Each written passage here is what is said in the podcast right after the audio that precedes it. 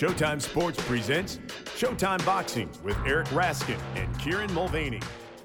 Hello and welcome to another edition of Showtime Boxing with Raskin and Mulvaney with my co-host Eric Raskin. I am Kieran Mulvaney. Um, and Eric, we joke about being essentially the same person, giving the nothing wider than a cigarette paper's worth of difference between us sometimes with our predictions and the like, but thing's for sure. Boy, we have certainly had very different reactions to COVID. Uh, gosh, if I recall correctly, you burned hot and you burned fast, but uh, I've had more of a lingering, festering sore of an experience this last week. Uh, first couple of days, I thought I was getting away with it. I had a bit of a cough, but nothing much to worry about. And on Wednesday morning, I woke up and I felt pretty good, good enough to sit down and do some work. And then I realized how bad that brain fog was. And mm. for a couple of days, oh man, I was actually a little, little scared actually. Like I had a complete inability to focus even a little bit. It's really hard to describe just the complete inability to do really anything. Um,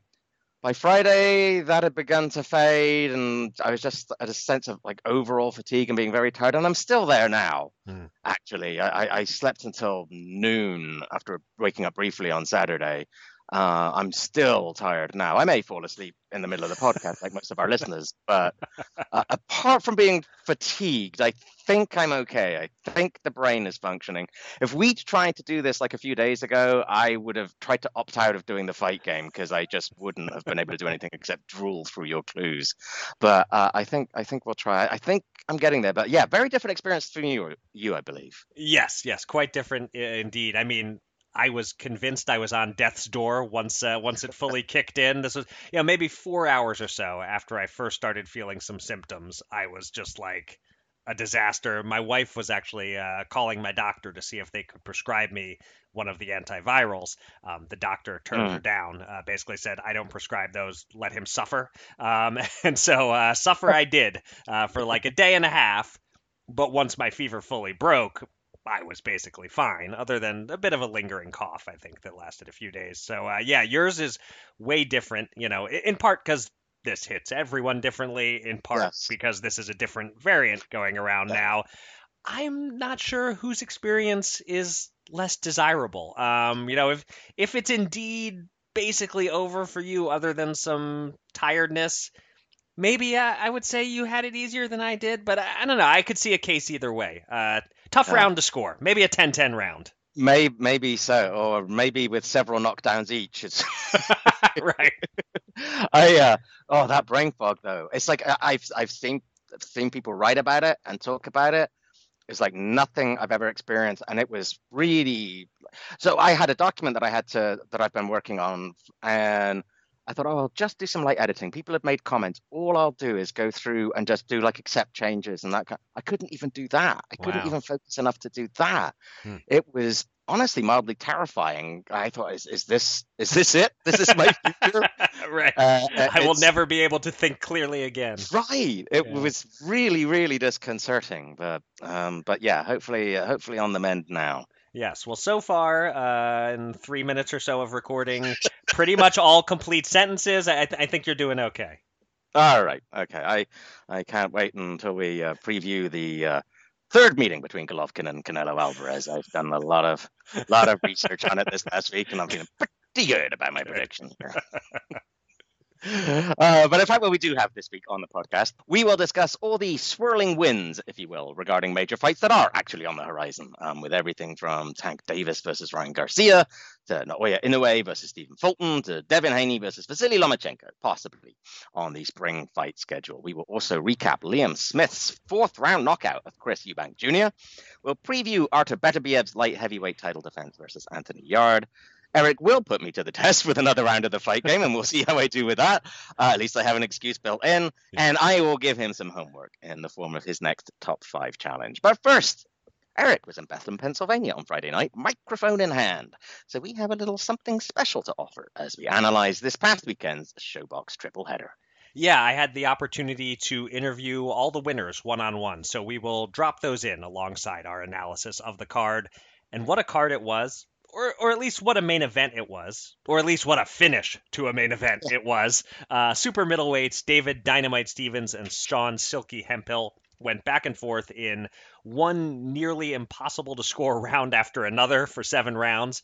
And late in the eighth, with the fight seemingly up for grabs, Stevens dropped Hemphill with a combination with about 20 seconds left, then forced the stoppage with a second knockdown with just two seconds on the clock, earning the win at 258 of the eighth and final round. Stevens from nearby Reading, Pennsylvania improves to 12 0 with 9 KOs while Hemphill suffers his first loss. He's now 14 1 with 8 KOs. As it turns out, Stevens didn't need the knockout. He was up 68 65 on all cards. I had Hemphill up 67 66 from ringside. So for me, the first knockdown clinched it. Uh, Kieran, how did you see it? How good was this fight? How good was this finish? Give me all your thoughts on this very showboxy first showbox main event of 2023. The most important thing, I think, to acknowledge is that I was two seconds away from getting the maximum three point picks contest, as I picked Stevens by unanimous decision, and you plumped for a, a seventh round knockout. Uh, in the event, I picked up just one point, and you scored two yes. to give you the first lead of the year at eight points to seven. But uh, let's deal with the less important stuff. yes. Um, uh, despite the enormous personal stakes for me, that was the correct decision uh, by the referee. Hemphill was done. Yeah. Uh, it isn't the referee's job to know exactly how much time is remaining. That's why we have timekeepers. And I suspect it was moot anyway, because I assume the fight was operating under ABC rules, which now I believe prevents a fighter being saved by the bell on any round, including the last round. And I don't think Hemphill was making it to his feet. Um, I was surprised by the scorecards as I didn't see it as that wide at all. But like you said, gosh, there were some mighty close rounds in there. I, I guess the big difference is that I, I, think Steve Farhood said that all the official judges gave Stevens the first two rounds, whereas I personally gave them to Hemphill. Mm. Um, we DM'd afterwards, and I said I had Stevens up 67 66 after seven. Uh, but I actually uh, I looked again, Cal Surprise. I had the same score as you, uh, obviously by that same score. Um, but I think it's a testament to how close it was that either of those scores is fine. And I can't really argue with with the scores that the official judges had, even though it was wider than I had it, because like you said, some of those those rounds were very very hard to score. Um, we'd said in our preview that we thought that Stevens looked as if he was the one with the slightly higher upside, mm. and that didn't necessarily look like that in the really early going. It, I, I, thought that did sort of begin to look that way a bit as the fight progressed. Stevens looked to be the one who was closing the distance and was making it into the fight that he wanted it. Uh, was still winning some of those rounds and some of those exchanges, but Stevens the one who was forcing the exchanges. Um, and his punches, I thought, especially his hooks, were shorter, sharper, and clearly landed with greater authority. And obviously, I think you know that stoppage was not just the barrage that he unleashed in the eighth round, but it was just the accumulation of some of those clean punches that he was landing in, the back half of the fight. I did mention in our preview that I thought Hemphill kept his hands a smidgen too low for my liking, and mm-hmm. I think that probably contributed to it.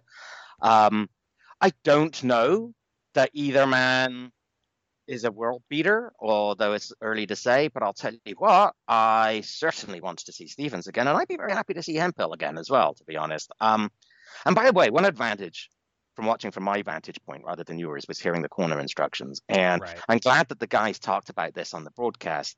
To hear those two seasoned vets, Buddy McGirt and Ronnie Shields, handing out super intense but focused and detailed advice and encouragement before the final round was fantastic. You wouldn't know it was an early career eight rounder. They had the passion and intensity there of if they were sending their guys out for the 12th round of a championship fight. I absolutely really loved that. Um, it really added something, I thought. And uh, also, extra credit to Stevens for fighting with a broken shoe. I don't know if you guys were able to notice that ringside. It's funny. I, I had no idea until after the fight. I was talking to um, Mitch Abramson from the Showtime PR team, and he mentioned it, and I was I, I was totally unaware that was happening. Yeah. uh, and that can't have that can't have helped. I mean, you've, you've got to be, feel that, and it's got to affect your movement and leverage. So extra credit to him for that. But uh, those are my thoughts from watching it on TV. What about uh, from your ringside vantage point?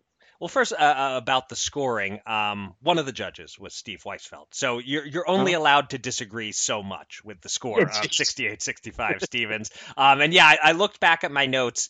I wrote close for six of the seven rounds. Uh, round three, won by Stevens, was the only round where you couldn't make a case for both guys. Um, specifically, what, what happened several times was we'd be about two and a half minutes into a round. I would have just about made up my mind that fighter A has won it, and then fighter B would have a really strong finish, and, and I'd be left to throw my hands up in the air. It was that kind of fight. Uh, just such excellent matchmaking by King's Promotions and by Gordon Hall, an outstanding meshing of styles really the only minor complaint about the fight from an entertainment standpoint was that there was a fair amount of holding, uh, mostly initiated by Stevens in the latter half of the fight. Perhaps he was tiring a bit at times, understandably.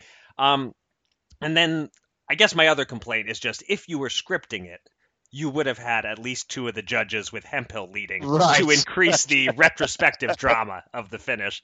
Uh, this fight certainly presents a great case against open scoring. You know, open yeah. scoring could have ruined this. Stevens might have tried to box safe the last three minutes. Uh, anyway, other quick observations. Um, Stevens is really well schooled. I, didn't see any obvious holes in his technique. I don't know if Ronnie Shields gets the credit for that or if it's whoever first got to him in the gym when he was a kid, but the fundamentals are all there. Um, and Hemphill, while more mistake prone, has some excellent moves himself. Uh, in the first round, he was circling and jabbing and often making Stevens miss. He looked damn good, although he couldn't do that without lapses for the whole eight rounds this fight was just a, a pleasure to watch. I had no idea who was going to win until there were 20 seconds left. And, mm. you know, it's not going to hold up as fight of the year, not even close. But for now, three weeks into the year, I'd say this is the leader in the clubhouse for fight of the year. Mm. So they got that at least. Um, a few minutes after the action concluded, I brought uh, the Showtime Boxing podcast portable studio into David Stevens' dressing room and caught up with him. And then I snagged our friend Ronnie Shields for a few minutes as well. Uh, so here are those two interviews. Have a listen to what Stevens and Shields had to say. Congratulations, David. Fantastic win. Safe to assume this is the career highlight for you so far, the uh, knockout with two seconds left on the clock? Yeah, definitely. You know, it felt good performing in front of my um, hometown, but I got a lot of stuff to work on. So.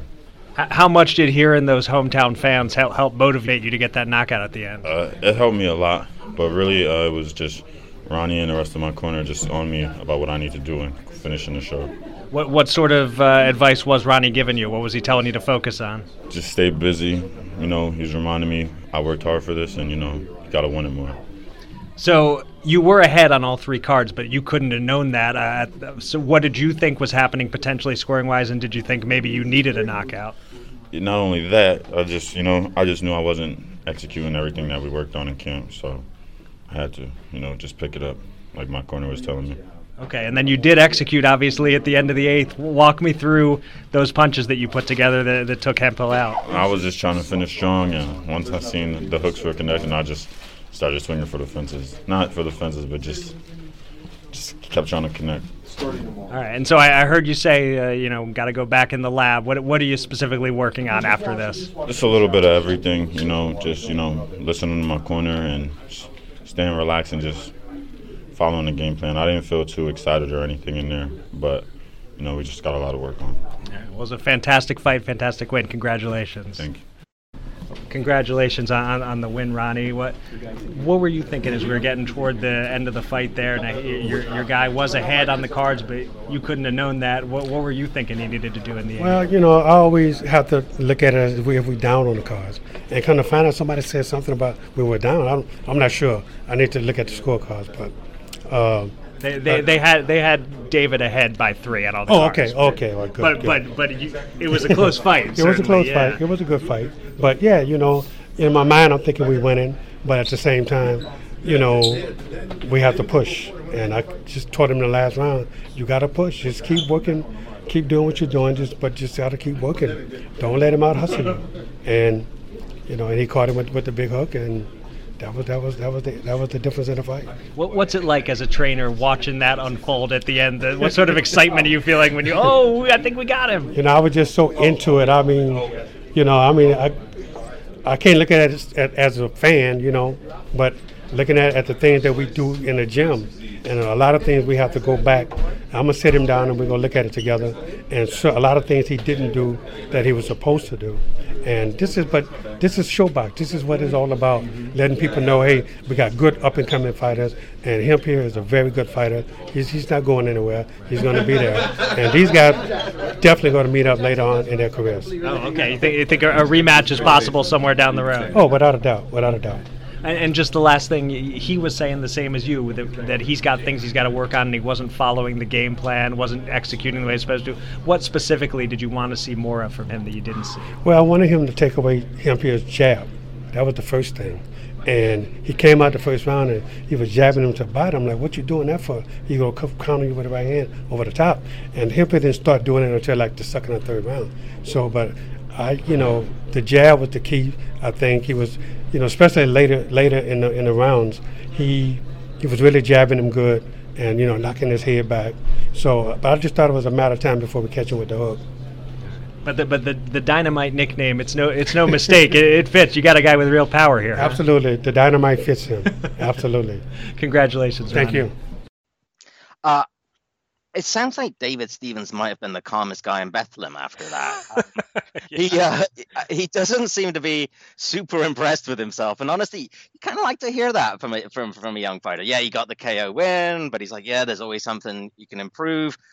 I kind of got the sense a little bit listening to the two interviews that Stevens didn't quite know exactly what it was yet he needed to improve, but he knew from what Ronnie had said to him that there was something and he needed to go back and look at the tape a little bit. Mm-hmm. Uh, super agree with what Ronnie was saying about the jab. I actually made a note about that when I was watching the fight. You, the, I felt that that made the big difference. I gave Hemphill, I think, three of the first four rounds, and I really felt that it really changed when Stevens started stepping into that jab and setting up his hooks and, and right hands af- after that. And uh, but I liked hearing what a, quiet, seemingly humble guy Stevens is, and it sort of makes me want to see him again even more, to be honest. Yeah, he was certainly being way too hard on himself, mm. uh, but that's not a bad quality in a fighter. So yeah. I, I, think I think he could be going places. He certainly seems to, you know, the fact that he was not satisfied after the biggest win of his career. Mm. Yeah, I, I, I think that's mostly a good thing. Yeah. Uh, in the co-feature, an eight-rounder in the light heavyweight division, uh, Philadelphia's Atif Lord Pretty Calvo Oberlton improved to 8 0 with six KOs as he was taking the distance for the second time in his career. But he did enough to convincingly outpoint Russian Artem Brusov now 12 and 1 with 11 KOs by scores of 78 74 twice and 79 73. Uh, I agree with that 79 73 score. I gave Brusov the first round, and then I thought Oberlton really looked very impressive and took it took it over. I got a little bit more to say after we talk uh, about your interview with him that's coming up, but I- am curious. You know, look, you singled Oberlton out as the undercard fighter you were most excited to see. Did he live up to your expectations? Frankly, no, he, he didn't. Um, he was fine. It gets a, a, passing grade, most certainly. Uh, gets an invite back to Showbox, I'd say. But uh, either I overhyped him a little or he didn't quite deliver on what he's capable of. Uh, and I guess he's guilty of overhyping himself a little, wearing a robe that said, Here to save boxing. Uh, good, good luck with that mission. Um, but uh, among the three winners on the card, and there's one we still haven't discussed yet, but he's the one I'm coming away buzzing about the least. Uh, not just because the other winners got knockouts and he went the distance. It's certainly possible to dazzle over the distance, Oberlton was good, but not dazzling. Uh, some of the credit for that goes to Brusov, a, a, smart, tough fighter with a solid foundation. But Oberlton, he seemed to be burning some nervous, excess kind of energy in, in the first round. Um, he was losing his technique in certain ways uh, in the next few rounds. Perhaps because he was tiring a bit and he'd burned a little of that energy. Um, nothing disastrous, but just didn't quite look as sharp as what I had seen on YouTube beforehand. Um, but at the same time, he was winning almost every round. Uh, like you, I gave Brusov the first, and then I also edged him the very close fifth round. Mm-hmm. But uh, but certainly, yeah, six to two or, or seven to one. Those are the, the scores here. Uh, Oberlton was outworking Brusov throughout. He got the jab going at times. He showed a nice chopping southpaw left hand, and I pointed this out in the preview last week that his body punching impressed me in the clips I'd seen.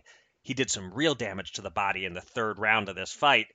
He just unfortunately didn't keep going to the body much after that. Uh, but he finished strongly. I thought the eighth round was one of his best. He obviously has a lot of physical tools. He's huge for a light heavyweight. He moves well. This small ring probably was not ideal for Mhm. him, but he made it Mhm. work and he got the clear win. And I think he's the sort of fighter who will really benefit from having gone eight fairly hard rounds and, and adding that experience. And he has a big personality. He's he's very likable and a good talker. Uh, that'll serve him well. Uh, after the fight, I spoke to Lord Pretty Calvo. Here's what he had to say. So this was your Showbox debut. Yeah. You got the win. You had to go the eight round distance. How did you feel about your performance? I felt good. I'm glad I went through the eight rounds and, you know, they showed my conditioning in camp. You know, a lot of guys that got my type of record early on in their careers not taking the type of opportunities and opponents that I'm facing. I'm facing somebody from Russia, 12 and 0 with 11 knockouts. And I went out there and proved myself. I knew it wasn't going to be easy. You know, guys from um, Russia is no no slouch, but I did what I had to do to get the win and stay smart. Seemed like it took you maybe a, a round to get comfortable in there. You started taking over in the second, first round, maybe a little jittery. Is that is that how you how you felt that you wanted to kind of take a round to ease yourself in? Yeah, I definitely. Uh, you know, it, sometimes it takes time to go ahead and get your rhythm, but that's the thing about pro boxing is is no longer amateur, so you don't just you know give it all the first round. You still possibly might have eight more rounds to go. But um, I always felt like I could uh, do a way better performance than I did. But I'm proud of myself tonight. It seemed like you were hurting him with body shots in the third round, but then you didn't stick to the body quite as much. Do you feel like you needed to go to the body more as the fight continued along? Yeah, I felt like I needed to go to the body more, but I was better off just keeping it from my range and just taking the openings. When I hurt him to the body, I see he covered the body up real good. So, you know, what can I do? Keep punching him in the arm? I could do that too, but you know, I just go for openings, and that's when the left started opening up up top. And, and all those head clashes seemed to be bothering you as the fight wore on. Were you you getting pretty sick and tired of uh, ramming heads with him? Yeah, I was, and the referee was mad at me at first, but I was saying like the guy, he comes in, he leans over his front foot, so he's coming in with his head. You know, a lot of those guys over there in Europe, they fight with their heads. When I was over in the in the amateurs, I seen I got a chance to fight some of those guys, and they come in head first a lot of the time. So so what's next for you, Atif? What would you like to do uh, progressing from this fight? Well, I love Showtime, and I thank Showtime for having me. You know, I will always love to come back to you guys and keep being showcased and just keep doing my best and keep getting wins. Excellent. Congratulations again. Thank you. Yeah, I couldn't uh, help but smile after that. I you talk about how he's a good talker and, and all of that. I love the fact he knows you're from Showtime. He made the point of giving the thanks to the network in that interview. Good for him, man. Good for him. Um, uh, it's interesting to hear your comments about him because I quite enjoyed watching Oberlton. Uh, I made notes a couple of times that I thought this guy's quite skilled. I, I'm enjoying it, and, and even though he didn't get the knockout uh, as opposed to the other two winners, I thought, hmm, he, this, I'd like to see some more of this. Uh, it was interesting, you know, his comments in response to your question about the bodywork. Uh, I did notice that Brusov was almost exaggeratedly covering up his body by the end there. Every time it looked Right. as if Oberlton was going for that body, it was it was almost like a character in in uh, in like a Mike Tyson's you know, uh, punch out. It was Right. just like you just see him just putting those elbows down, and and so I thought, you know, I thought his response to you was quite good. It wasn't just like, oh yeah, I got away from it. It was like, well, yeah, that he was really covering up from that. So then I decided to use my jab to keep my Yes. to keep my range, and I thought, all right, you know, fair enough. That seems like he's got an answer to that, and and and he's a- he was analyzing his own fight pretty well there. Um, yeah, he sounds like he's a pretty smart dude. Uh, I like you said, he, he earned himself, I think, surely a, an invite back to Showbox. I liked what I saw. Uh, it was interesting what you said about the ring. It looks super small. I mean, do you know was. what it was? Was it like 18 by 18 That's or something? somebody said it was 18 by 18. So yeah, that's that's probably what man, it was. yeah. Yeah, so yeah, put him in a put him in a normal ring. I mean, you know, you might think, oh, what kind of difference does that make? It can make a difference, especially when you're up against a guy like Brusov, who's much more of a brawler, and you're much more of a boxer. So I'd quite like to see him again. I, I enjoyed his interview with you a lot, and uh, yeah, I I thought he showed some real skill in there, and he's the kind of guy I thought who has the the sort of the, the, the physical skills and the talent that can be built upon quite a bit. Like, and he's obviously a smart guy and a smart in the ring. So I'm actually quite keen to see him again. Okay, as as am I. Just I think that uh, if I had to guess, I'd say the difference in our opinions on this is mostly just chalked up to me hyping him up in my mind and getting a little overexcited that well, you know this is the prospect to watch on this card, and then he didn't quite blow me away. Uh, it, it, according to my perhaps unrealistic expectations Mm, there. okay.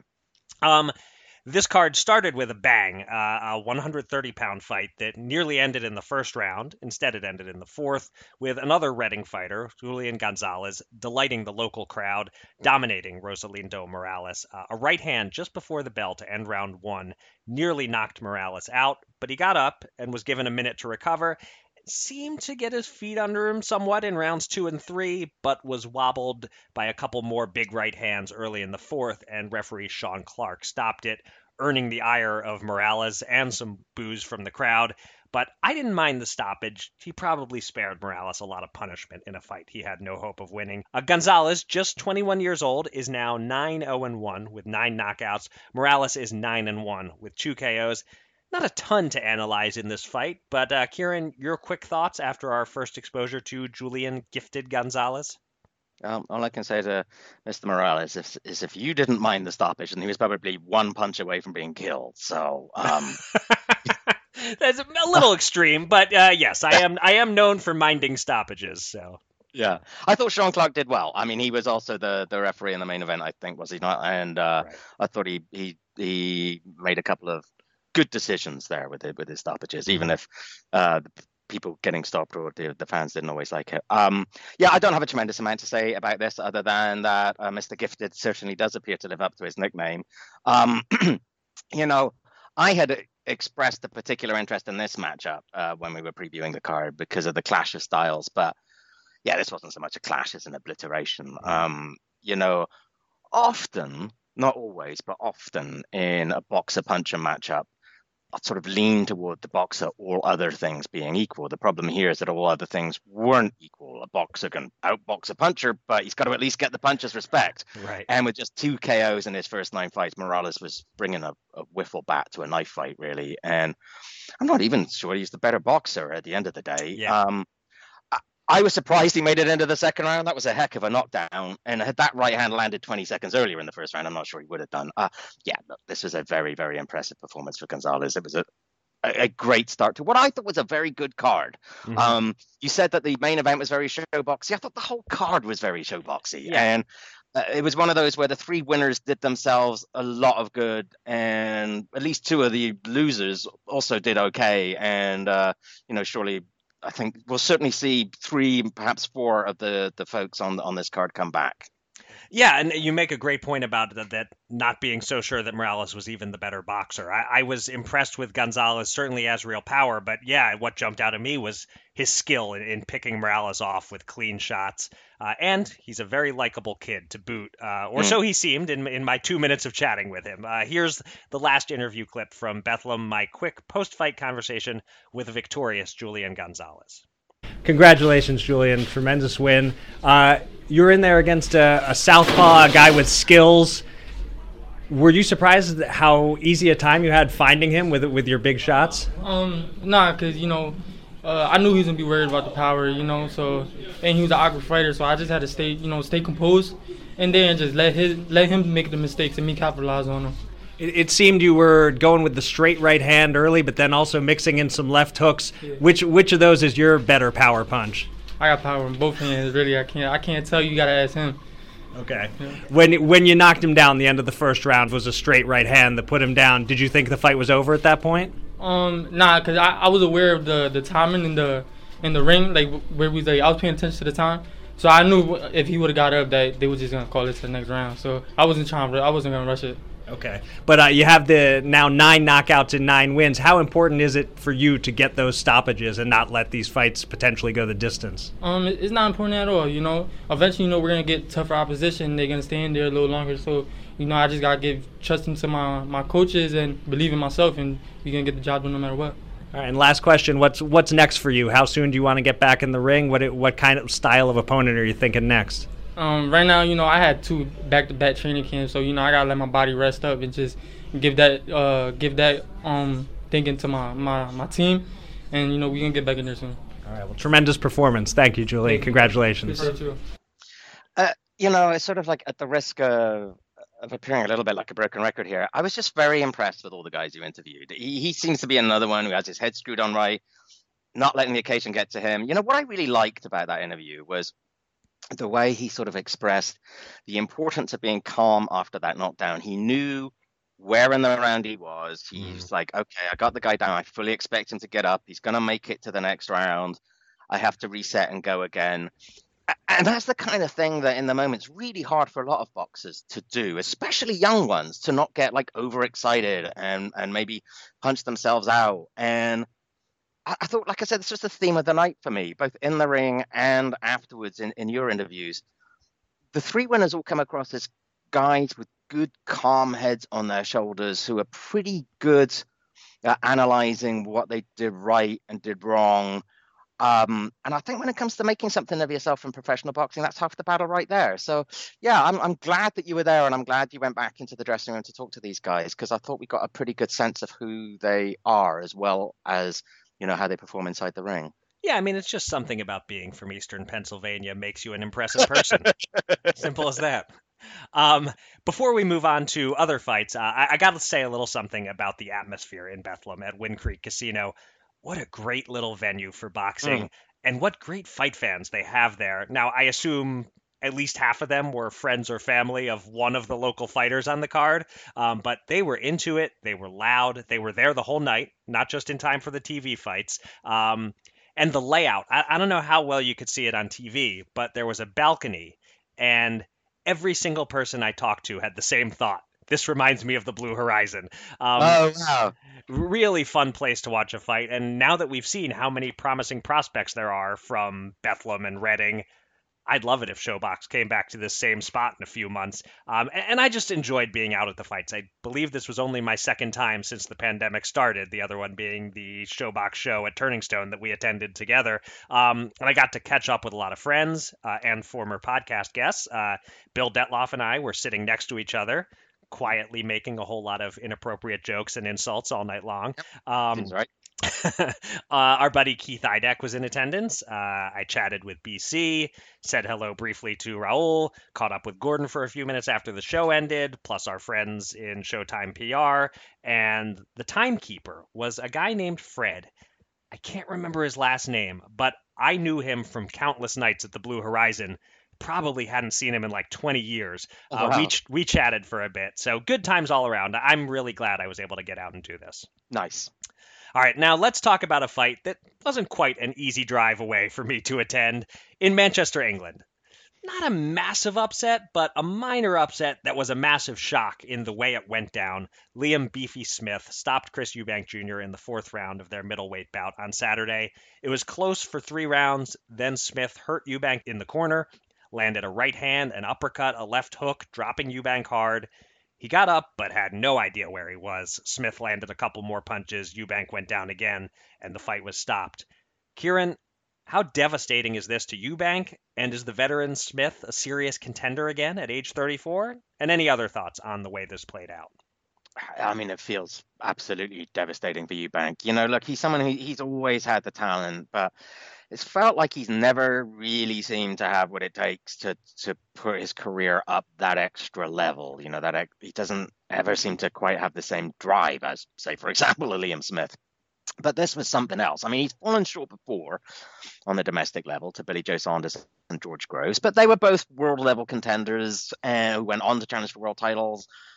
And the fights went the distance and were reasonably close. This mm-hmm. was the first time he's been truly buckled, let alone knocked out like that. And look, honestly, part of it is his own fault. He was trying too much to be like his dad or his trainer Roy Jones in there. There was too much swiveling in the corner against the ropes with his hands not fully up in position. And partly his own momentum took him into Smith's shots in that conclusive exchange. Um, he does have a rematch clause, but I don't see the point in it. Um, he looked good in the third round. I thought he was starting to really get into a groove there, Eubank, and landing the uh, uppercuts pretty well himself. But really that was it. Um, I don't think anyone would pretend that Liam Smith is the natural talent of Eubank, but he's never let himself down. He's always shown himself to be a really solid contender.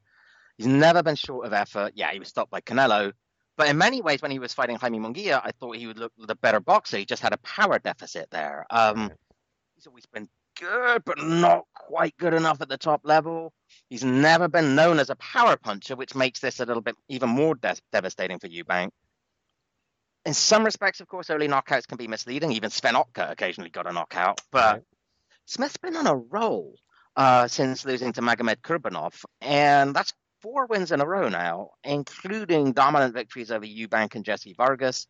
He's now moved up to the middleweight division at a time when that division is, is not exactly wide open, then certainly more so than it has been for a while. And he's surely earned himself a shot at at least an alphabet belt. Uh, I think he's having a really solid late career resurgence here, Liam Smith, and I hope he has the opportunity to see that. I don't want to see Smith Eubank again, and maybe Eubank wants to think about his future a little bit, honestly.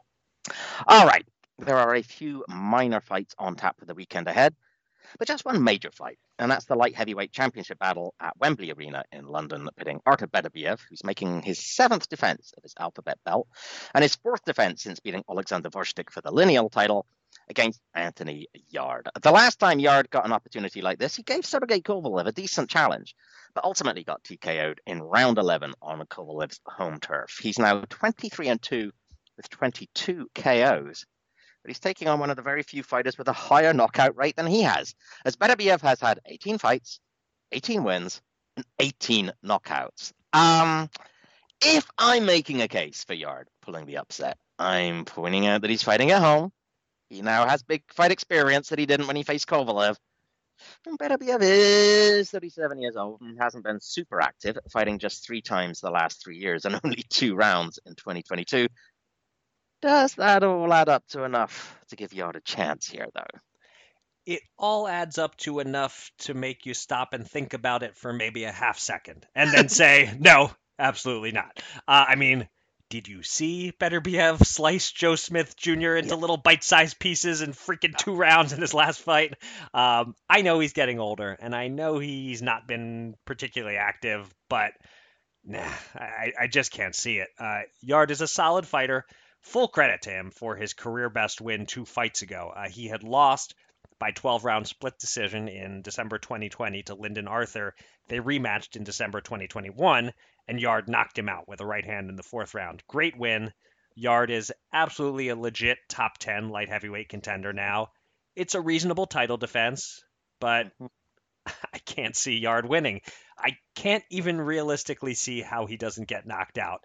Um, I looked it up at one sports book. Beterbiev is minus 900 to win, and he's minus 370 to win by knockout. It's a steep price.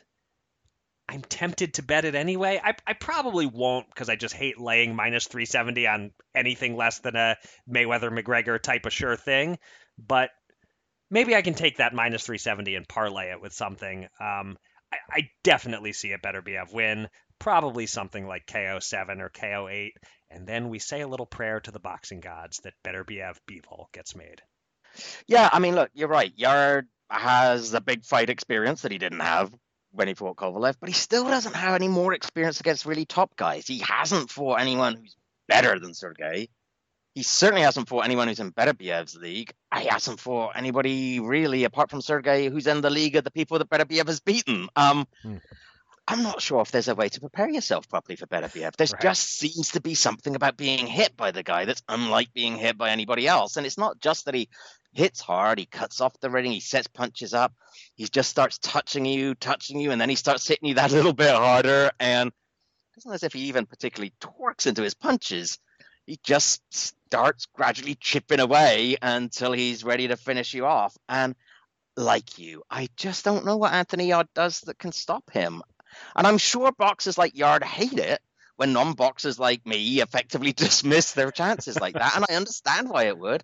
And I mean the man no disrespect because, as you said, he's clearly a top ten uh, challenger, and this is a perfectly viable defense. But I just don't know what game plan he can bring to the table that will see his hand raised in victory, or like you said, see him even make it through 12 rounds. I, I really can. And sorry, Anthony, that's not disrespect. It's just that Beterbiev is something else. Yeah, uh, the game plan is basically hope Beterbiev suddenly enters steep decline, which I see no reason to believe there's any chance yeah. of that, but that's that's about the only shot you got. Yeah. All right, Kieran, are you ready to I'm play? That's about this. I am not. No, all right.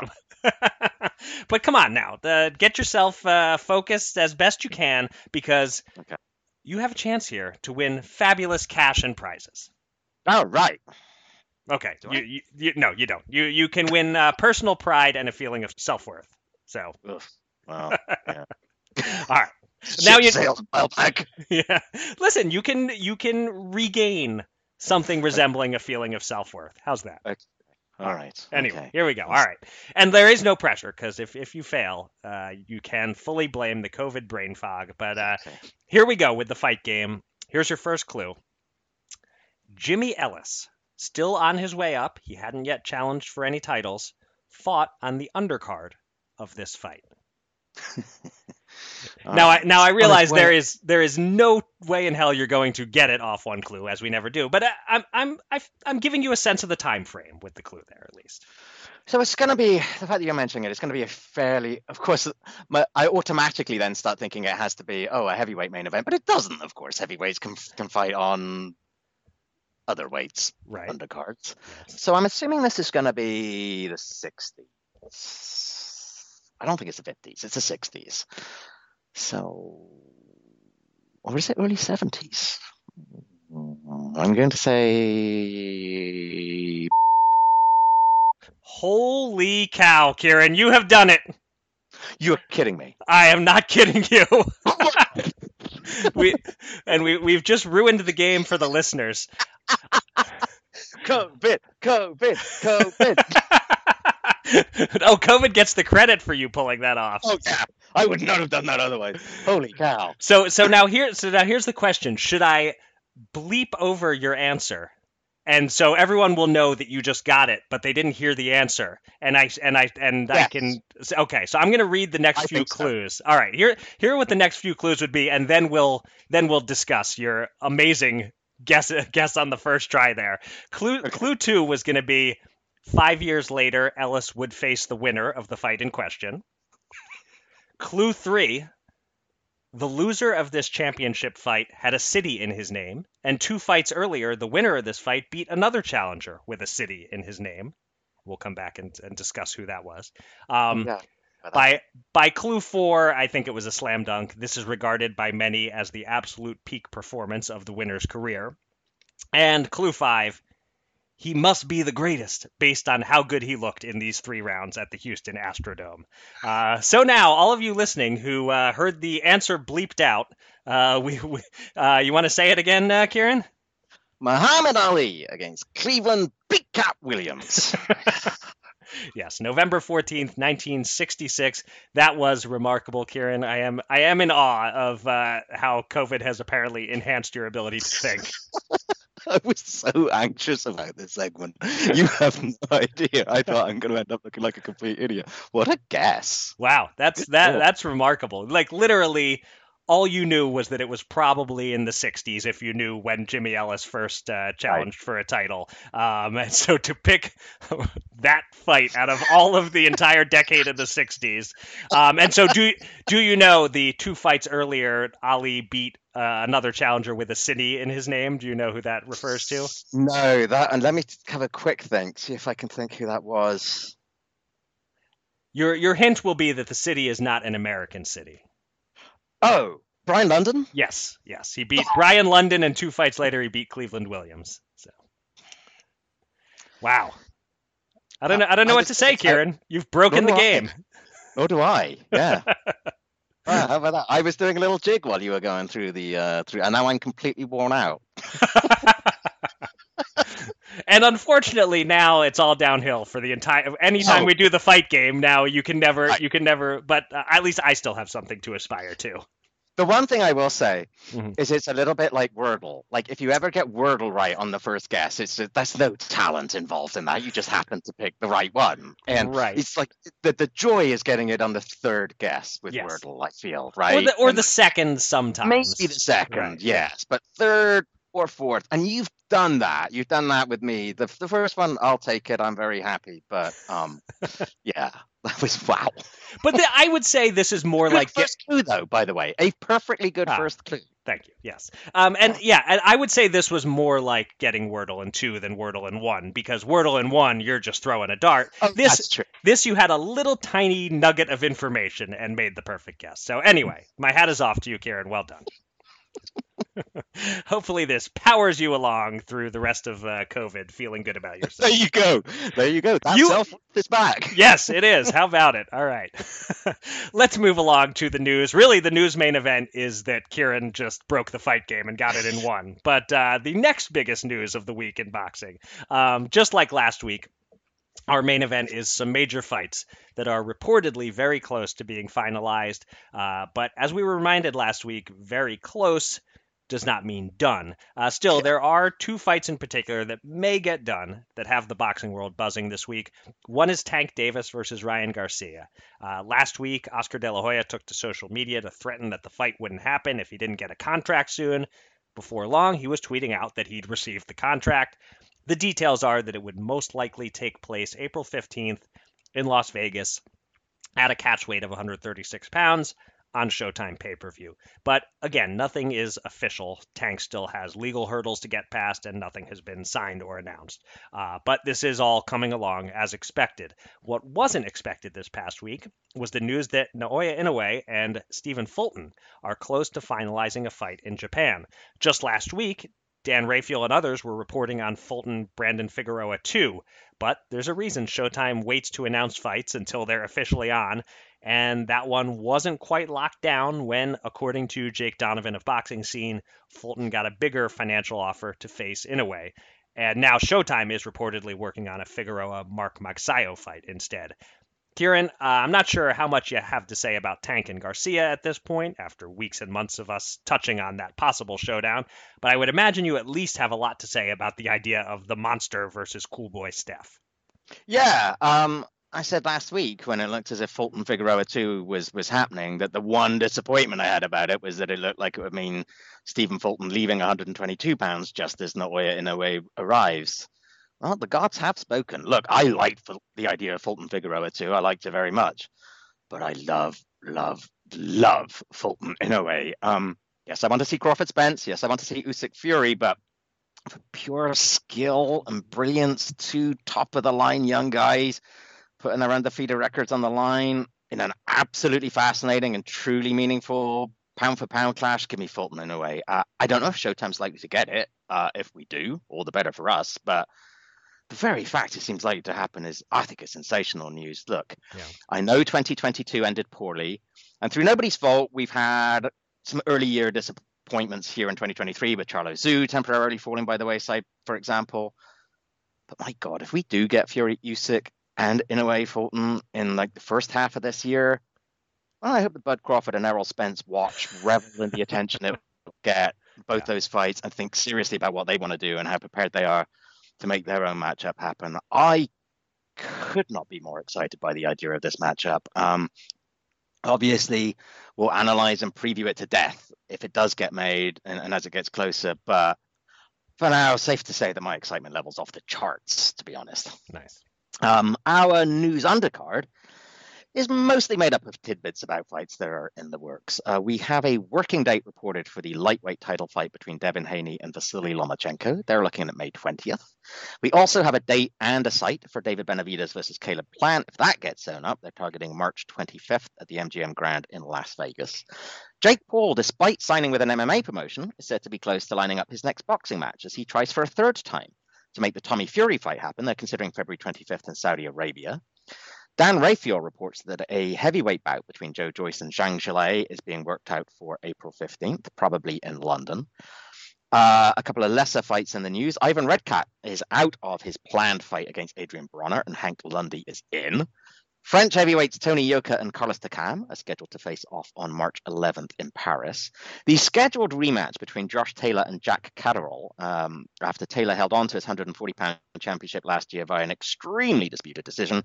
Well, apparently that nearly kicked off ringside at the Eubank Smith card on Saturday night, but it seems we'll have to wait a little while longer to actually see it in the ring, as Taylor has reportedly suffered a foot injury. And lastly, an item not about a potential upcoming fight. Top rank and Edgar Berlanga have parted ways, making Berlanga a promotional free agent.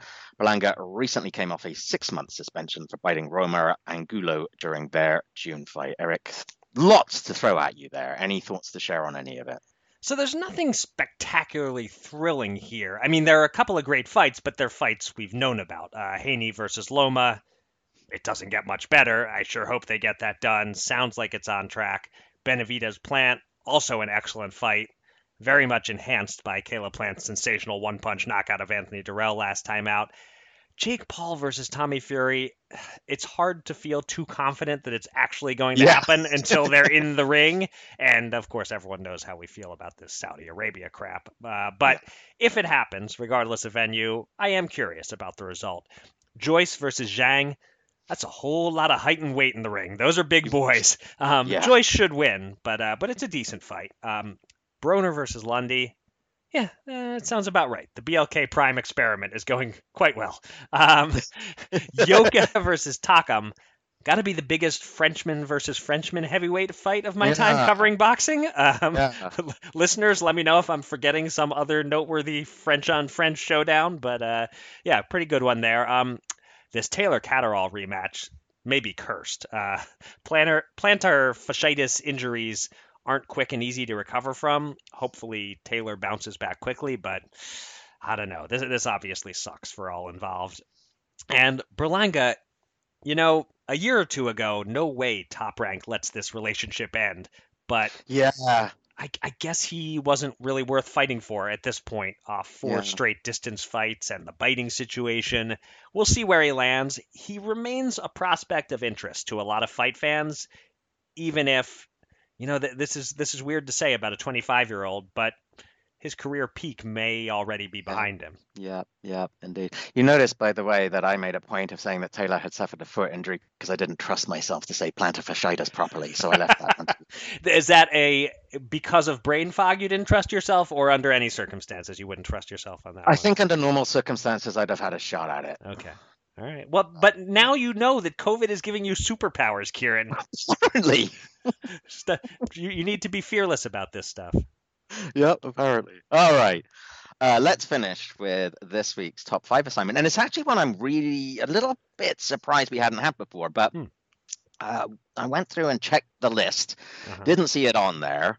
So I feel reasonably confident we actually haven't done it. Um, We'll see. but it is in honor of David Dynamite Stevens getting the job done in style on Friday night. It's very simple. Eric, give me your five best last round knockouts. Um, Mm. and I will reassure you that a quick check of the interwebs reveals that plenty of people have done your work for you. Not only have others compiled lists, there's at least one three part YouTube video compilation. Oh, nice. So grunt work has been done. right. Uh, I- I just need to put them in an order. Yeah. Okay.